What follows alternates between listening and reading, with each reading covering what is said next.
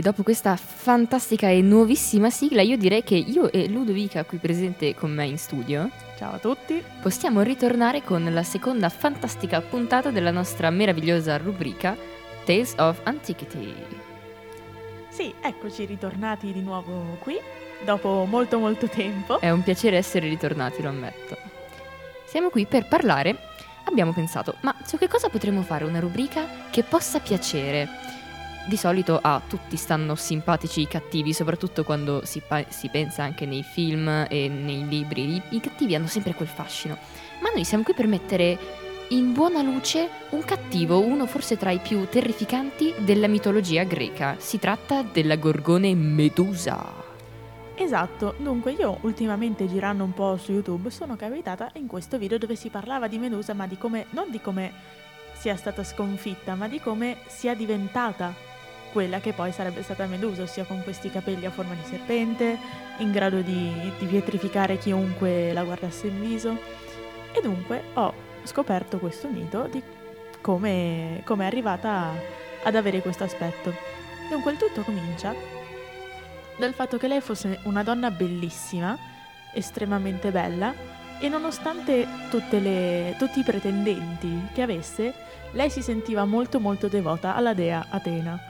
Pertanto decise di diventare una sacerdotessa, appunto devota ad Atena. Proprio a causa della sua bellezza, i visitatori del tempio non venivano tanto per pregare Atena, ma per vedere lei, tanto che appunto uno dei visitatori osò addirittura dire che i capelli di Medusa erano molto più belli di quella di Atena. Dunque, col tempo, appunto, sempre, sempre più gente veniva al tempio e un giorno questa questa Medusa, appunto, stava passeggiando tranquillamente sulla spiaggia del mare e venne vista da Poseidone che subito volle averla, possiamo dire averla, e nonostante appunto le sue avance, lei continuava a rifiutare perché si sentiva devota e uno dei requisiti per essere una sacerdotessa di Atena era rimanere vergine, in quanto Atena era la dea vergine. Così come per essere la sacerdotessa di una qualunque dea. Prendiamo anche Estia, ad esempio, le, le sacerdotesse, le vestali erano le vergini per antonomasia quasi. Esatto, esatto, un po' come le suore al giorno d'oggi che fanno voto di castità. Stessa cosa era nell'antica Grecia. Comunque lei appunto era una brava sacerdotessa e non si voleva concedere a nessuno. Poseidone però, se alcuni conoscono bene la mitologia e soprattutto la fondazione di Atena, era in, dire, in contrasto con questa dea e dunque anche un po' possiamo dire per vendetta decise di avere Medusa a tutti i costi. Quindi cerca di, di averla con la forza, lei per la paura scappa e si rifugia nel tempio di Atena, ma cosa succede? Poseidone la raggiunge, entra nel tempio di nascosto, la raggiunge alle spalle e la violenta e Medusa a questo punto è distrutta e chiede aiuto ad Atena che però, avendo appunto visto perché essendo dea è diciamo onnisciente, onnipresente, Soprattutto tutto ciò è avvenuto nel suo tempio. Sì, quindi a maggior ragione sapeva quello che stava succedendo, non punisce Poseidone per l'atto in sé, questo perché secondo Atena l'atto di stupro commesso da Poseidone era una conseguenza del eh, carattere maschile, un po' il discorso è uomo, è normale che faccia queste cose. Pertanto decide di punire invece Medusa, in quanto secondo lei Medusa era stata quella che aveva che aveva sedotto Poseidone, trasformandola appunto in questa specie di mostro con i capelli a forma di serpente e la, la maledisse, diciamo, con questa situazione attuale in cui poi si ritrovò, in cui chiunque l'avesse guardata in faccia sarebbe stato pietrificato. E quindi qui già capiamo che comunque Atena non è proprio la dea più benevola nei confronti dei dei mortali, così come anche abbiamo potuto vedere nel mito di Aracne. In caso non lo conosceste, il mito di Aracne è quello in cui questa fanciulla ateniese si vantava delle sue abilità di tessitrice e quindi Atena l'ha sfidata, ma nel notare che la tela di Aracne era più bella di quella di Atena stessa, che cosa fece Atena? La maledisse e la fece diventare un ragno. Però c'è anche da dire che Aracne se la cercò, andò proprio a cercarsela, perché diceva, ah no, le mie tele sono molto più belle di quelle di Atena, quindi forse lei un pochino se l'è meritato.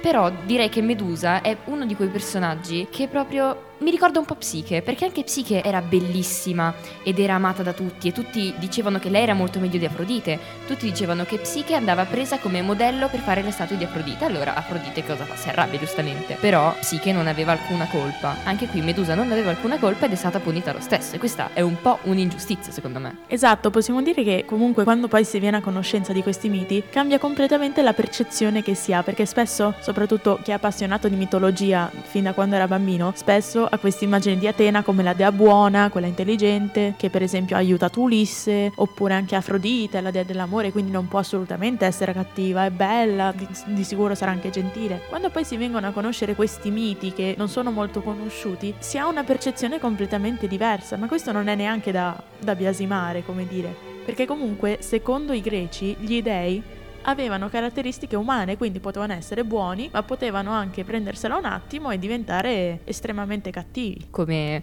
un qualunque dio che si arrabbia o un qualunque dio che fa come ha fatto Poseidone, che vede una donna che le piace, che sia una divinità, una mortale, la prende e la fa sua. Ma questo non è avvenuto soltanto in questo caso, è avvenuto con Zeus un, un, un'infinità di volte che non so neanche elencare.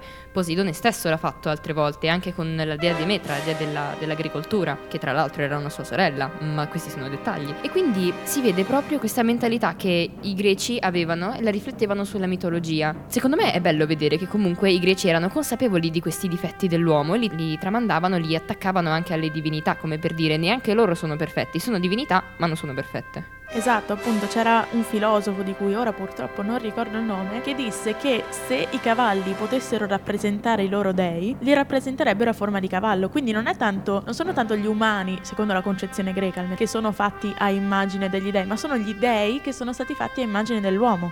Quindi hanno tutte le caratteristiche che ha l'essere umano direi che questa rubrica si è trasformata dal, dal racconto di una storia mitologica a una, ha assunto un po' una sfaccettatura filosofica. Filoteologica, diciamo. Filoteologica, perdonami. Hai ragione tu. Possiamo salutarvi perché il nostro lavoro l'abbiamo fatto, vi abbiamo raccontato questa storia.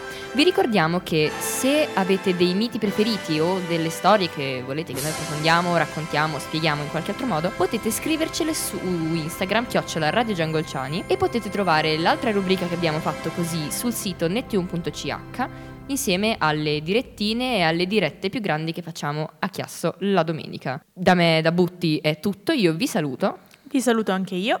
E vi auguriamo una buona giornata, un buon proseguimento di, di vita, vita. esatto, fino all'uscita della prossima rubrica o della prossima diretta. Ciao!